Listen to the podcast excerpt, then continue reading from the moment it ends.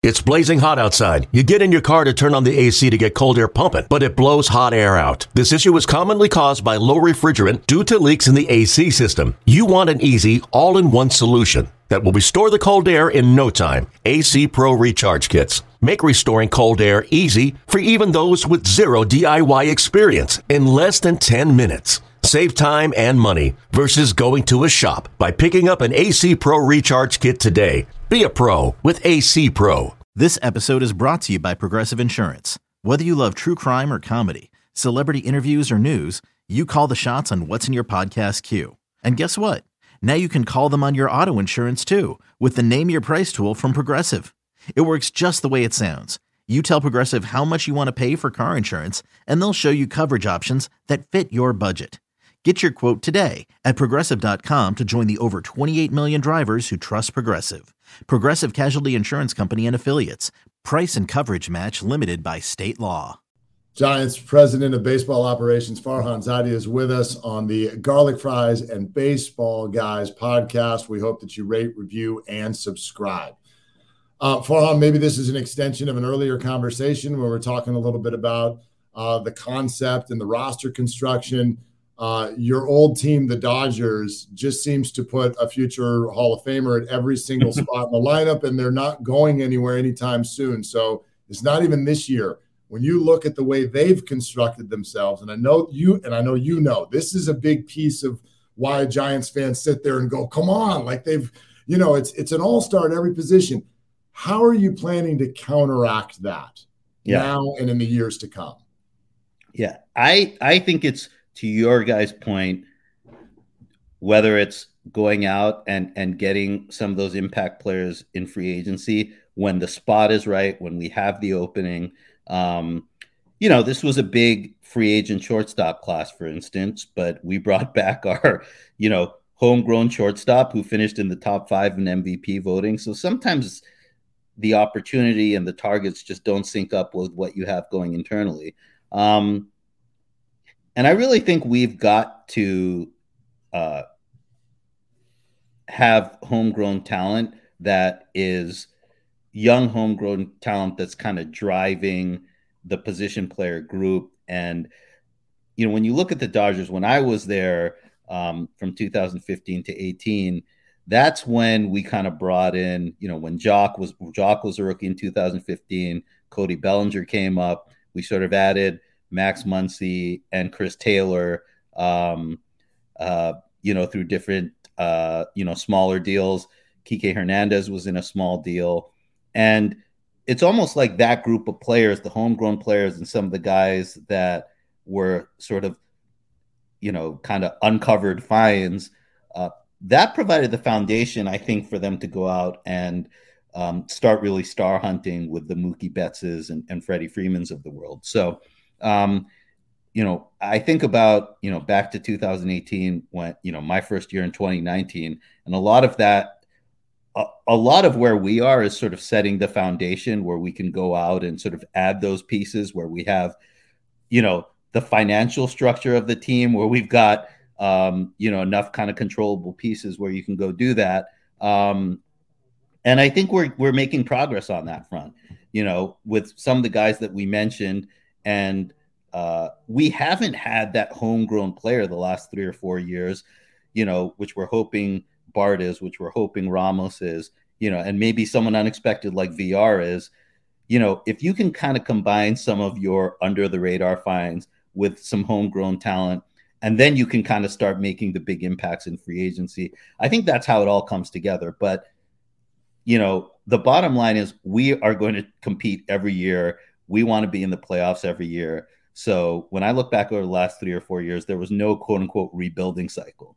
And you know, maybe there were some missed opportunities to trade away some guys at the deadline and get young talent. But I don't lose any sleep over that because ultimately we're a big market team, and that means competing for the playoffs every year, and um, you know, and just continuing to try to build that foundation. Yeah, I appreciate your your honesty there because I'm looking at Mookie Betts, Trea Turner. I mean, they were made via trades, but it took a long time because they had to fill up that farm, and some of those guys had to go out and play Seegers and whatnot. Um, there's obviously rumors of Juan Soto and all these different guys around baseball who might be available. The Mets swing a deal last year for Francisco Lindor, not just in baseball pressure, not just from the Dodgers, but what about like what the other teams in the Bay Area are doing in terms of market share internally, externally? Do you feel the pressure to kind of like sell off some of the young guys to bring in somebody to kind of jumpstart this thing? No, I'm serious. Yeah, you know it's interesting. There, there's I, have been asked that a, a, lot about. You know, I did uh, an interview with Tim Kawakami last year where he asked about like, do you need a star in in you know on a on a baseball team to be World Series champion or or mm-hmm. whatever? And you know, I just answered, I, am not going to say yes or no. I just don't think about it that way. You know, I, I, I want us to kind of construct the best roster possible. And, you know, I only think of stars in terms of their production. You know, if somebody's really charismatic or, you know, has a great Twitter account, that doesn't mean anything to me. To me, it's all about, you know, what is this guy doing to impact the game on the field and help you win games? And hopefully that's a guy that fans gravitate to because of their production. I mean, I do think over the last few years we paid a lot of attention to character and makeup. I think you know this clubhouse is one of the best I've been around in that in that regard, and I think a lot of credit goes to Kap and the coaching staff for the culture that they've created. But um, you know, in the end, I'm just never going to feel like, hey, we need to put the cherry on top of this roster. You know, um, it's always going to feel to me like uh, an evolving process, and um, I actually think a lot of big mistakes that teams have made have been when they get too narrow minded in their focus. We need a big right handed bat. We need, you know, a lefty setup guy. Um, and I mean, baseball and rosters and the outcomes of the game are way too complicated for any one player or one thing to be a panacea. So I, you know, I, I think, I think as a front office, we view this more as as, a, as an evolution. And look, uh, there are impact players out there that every team would love to have. And, you know, we obviously want to be part of that market. Um, but I don't think you'll ever see us get too laser focused on on any one player. It's just not, I think, the way that championship baseball teams are built. Uh, what kind of trade deadline do you expect this year? That's a really good question. Um, you know, I I'm still trying to figure out how this uh, expanded, slightly expanded playoffs is going to work. You know, you're not hearing a lot of conversation about that, but um, uh, you know that's going to be interesting. Um, and it, it's still, I think, too early to to have the buyers and, and sellers really formulating. Although we're starting to see some separation in the standings, um, and I think particularly teams on the selling side might start putting those bulletins out at some point. Um, look, at the end of the day, I think every competitive team um, really wants to feel like we have everything we need in house, and we don't we don't want to be in a position to feel like we have to make a deal at the deadline. You know, that I think is the position you want to be in. But at the end of the day, you've got to see where you are in the standings, see where you are health wise, see where you are roster wise, um, and understand that you can make a move that's impactful. So we'll see. I mean, when we have everybody healthy, we still really like our roster. We think we've got a really good group of position players that complement each other well. Um, you know, if we have, you know, we've got that seven deep rotation, and so hopefully we that that can continue to evolve. And then our bullpen, you know, which had the best ERA in April and you know a, a really bad ERA in May, and uh, you know, so so we'll see how how that group evolves. We still have faith in them, but we'll just have to monitor each group of our, our team and and you know move to action if, if we think that the right deal is out there. eBay Motors is here for the ride. Remember when you first saw the potential? And then through some elbow grease, fresh installs, and a whole lot of love, you transformed 100,000 miles and a body full of rust into a drive that's all your own. Look to your left, look to your right. It's official. No one's got a ride like this. There's nothing else that sounds like, feels like, or looks like the set of wheels in your garage. With over 122 million parts, you can make sure your number one ride or die stays running smoothly. So there's no limit to how far you can take it.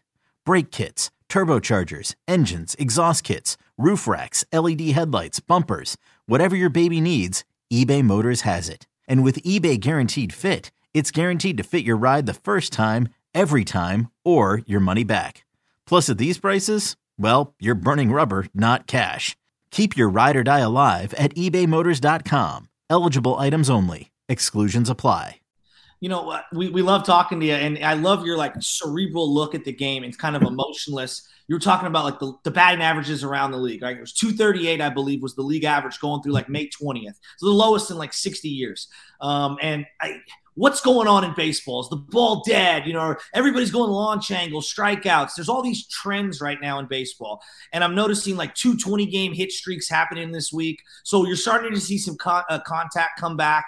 I guess where I'm going at with this is what do you think is the next trend? Not, forget for this year, like the next trend over the next couple of years. Shifting was very much in vogue. You know, using that starter who would come in for like an inning or two, very much in vogue. The way bullpen sophistication has gotten. What do you think the next trend is in baseball if you had to put your finger on it? Well, uh, first of all, I'd say that uh, I appreciate, and I know you mean it in a complimentary way, that I have this emotionless take on baseball. I need to have you talk to my wife, who has to endure me watching our games, about whether she thinks I'm emotionless. but uh, well, I'm um, also irrationally emotional, so yeah, I, I, got I got plenty of that in me. Don't uh, you got to take my word for it on that. But you know, you mentioned shifting, and I really think one of the most interesting developments over the next couple of years, which is going to start impacting things next year, is just going to be how any limitations on shifting impact player production and evaluations. You know, so uh, a couple of examples, like look at a, a, a player like Joc Pederson. You know, left-handed power pull hitters are the guys who, over the recent history of baseball, have been most negatively impacted by shifting. Um, you know, I remember when I was with the A's about 10 years ago, Brandon Moss was one of our best players. And I mean, he, you know, I think somebody did a study that the shift cost him like 80 points of batting average is unbelievable. And um, so, you know, this offseason, are guys like that going to be more in demand because, um, you know, they're going to get some of that value back? You look at the pitching side with ground ball guys. Um, you know, right now, ground ball guys are a real boon because you can put your fielders wherever you want. You know, once you have limitations, are more balls going to get through on those guys? Um, you know, Andy Baggarly wrote a great piece about uh, Tyler Rogers recently, and you know, mentioned how difficult it is for us to position behind him. He's an interesting guy because he's a ground ball guy who probably won't be impacted because nobody can figure out how to shift behind him to begin with. So I think that's going to be one of the most interesting things this offseason. It's going to be talked about a lot next year if the shift hmm. gets quote unquote banned, as people are talking about players whose production goes up, pitchers who are negatively impacted. And it's all kind of going to make sense once people look under the hood. But I think it's going to be a fun development the next couple of years. Uh, Farhan, I got two quick fun ones on, on your way out the door here, and and you might have already answered this one uh, with uh, with Joe saying uh, the the emotionless approach, but there are so many um, conceptions about you and the way you put it together. What's the biggest misconception about Farhan Zaidi? I, I think it's probably that one. You're right. I think you answered it. I mean, I hope that the guys that I work with never divulge the text threads that we're on during games where I can I can just be behaving like a, a whiny kid when things are going badly. So um, there there are uh, there are many times when I have to say, oh oh please disregard that text or something like that. So I don't know. They probably you know they, they probably have their notifications off or something like that when I when I badger them. That that's probably the biggest thing is um, you know we have to be a little bit detached when we make difficult decisions. But in the heat of competition, when our games are going on, we're as emotional as anybody. Uh, and then the last one, and I will ask this with a wink and a smile because I know here we are in June, which means it's time for friends to start planning their fantasy football drafts. Uh, Farhan, what makes a good fantasy football commissioner? well, I'm in my. Uh, I actually have a fantasy basketball league that I've been in for like 25 years. That's the one league that I'm uh, a commissioner in, okay. and I like to uh, give a little bit of a suggestion. I like the cloud of suspicion that I'm corrupt, right? Like, I don't think you want to be this total clean operating upfront guy. Like, you want a little darkness and intrigue uh, when you're in the commissioner role. You want people to be suspicious of you, and you want to play that up. You want to be on the power trip as a commissioner. So, I saw Mike Trout's comments about uh, about you know what's now become the infamous fantasy league, and all I can say uh, to Mike Trout is just embrace it, man. Embrace the darkness of yes. being the commissioner. All right, now I got to ask you: number one overall pick all time. Who are you taking in fantasy basketball of all the players you've ever seen? Who's the guy? Forget baseball. I want to know who your number one overall pick. If you were starting a fan- fantasy team right now of all the players in the history of the NBA, who'd it be? I mean, right now, and again, this is like probably very biased to the present. It, president, it's got to be Giannis, right? I mean, this guy's completely insane. Like the stat lines he puts up, and you know, scoring is up. The superstars in the league now versus you know 25 years ago when I started. The way they fill up the stat sheet now is not like it was 25 years ago. So uh, that's a tribute to. I mean, we have some un- unbelievable players in the game, and uh, you know, my league is like a points plus rebounds plus assist league. Yeah, it's a basic scoring system. So I love Steph Curry. I love the Warriors. Nobody get mad at me for for not mentioning him. But I've never been in a league that had three pointers uh, as as a separate category. So that's my excuse for not mentioning him. Any Warriors on your team now? You know, I'm trying to think. This past season, I don't think I had one, so oh. I'm gonna have to work on that. Yeah. Okay. it's not a super fantasy friendly team if you don't have one of the top, you know, two or three guys. spread it around a little bit and, you know. Otto Porter Jr. is not winning you a fantasy yeah, yeah. championship. So I'm, I'm, blaming them for that, not me. Perfect.